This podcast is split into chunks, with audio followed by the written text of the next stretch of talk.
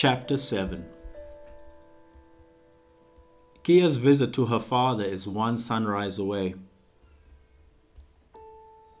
She has not had any conversations with her grandparents, as they have kept distance from her. The tension fills the house, as Kia has to fend for herself. She made her own breakfast and lunch. She knows that her grandparents were in the house by the number of dishes in the sink, but she hasn't seen them. Deep inside, it hurts her that her grandparents are making her choose, but she refuses to allow their guilt trip to have an effect on her. She never knew that all she wanted was to meet her runaway father. But now that she can, nothing will stop her. Not even the grandparents she sees as her mother and father. She, however, cannot resist trying to build bridges with her grandparents. So she decides to cook supper. Nothing fancy, rice, some salads, gravy and chicken. She lays the table and puts the pots in the center of the table. Once everything is ready, she goes to her grandparents' bedroom and knocks on their door saying, "Hello, I made supper. It's in the dining room if you're hungry." She waits at the door to hear any response or movement. But she hears nothing. But she's sure that they are in the room. So she repeats herself and goes back into the dining room.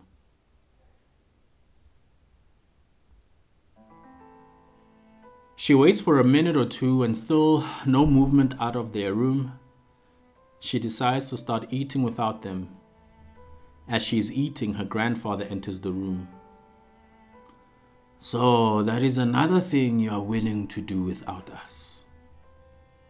You really have lost respect for us," comments Ntate Piri. I, I, I waited. I, I didn't know you would end up coming or not, and the food was getting cold," replies Kia. "You are killing us, Kia. Your grandmother cannot get herself out of bed as she thinks of everything that man did to this family. I buried a daughter because of him. And now he's making me lose a granddaughter."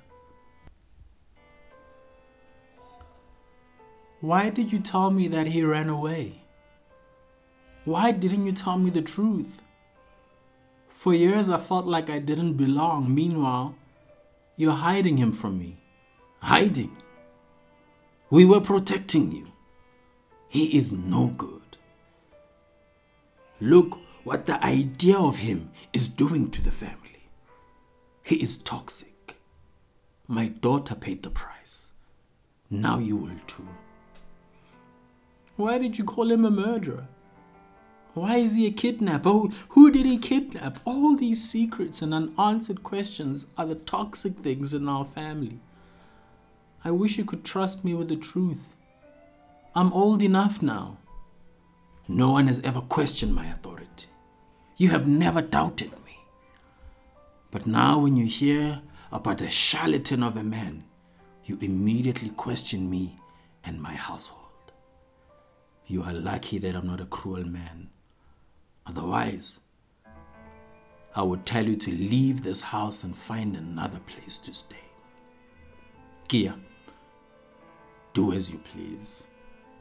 Things will never be the same again if you visit that man." And with that, Ntate Piri went back into his room. Kia is left fighting back her tears. She went to her room, fetched her phone and headphones and shut the world out as she finished her supper, putting the remaining food in empty ice cream containers, and went to sleep with a broken heart. The morning comes and everything feels like it's going in slow motion.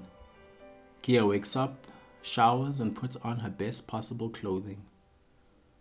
Today she meets her father, and she wonders how one dresses to see someone that was once a figment of her imagination. Kea feels a mixture of butterflies in her stomach and the need to carry a cold demeanor as she tries to show her grandparents that she will not change her mind. She hears the hoot of Pearl's B M W waiting outside. Kea takes her phone, puts on her headphones and walks down the passage, past her grandparents, and takes her house keys and leaves. She avoids saying goodbye to her grandparents, more so to avoid looking them in the eye and seeing their disappointment and anger. She has to do this for herself. She can deal with them later and smooth things. She gets into the car and sits in the passenger seat next to Pearl. Pearl greets her with a smile and Kea keeps a brave face. Today you get to see your father. He has been dying to meet you, says Pearl. Thank you, replies Kea.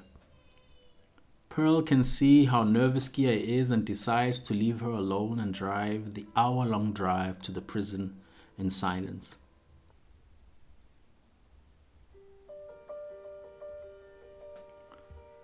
Mulatlechi wakes up differently. There's an undeniable spring in his step. Hope came knocking and found him in need of it. He shares in the group session how everything changed for him since the last meeting. Thulani adds to his story how, how he has never in his life seen things change so rapidly in someone's life. They were living through a miracle right before their eyes. The other men in the support group are happy for Mulatlechi and share in his joy. Prison has a way of reminding you about the need to belong and the need to be right with those you share lineage with.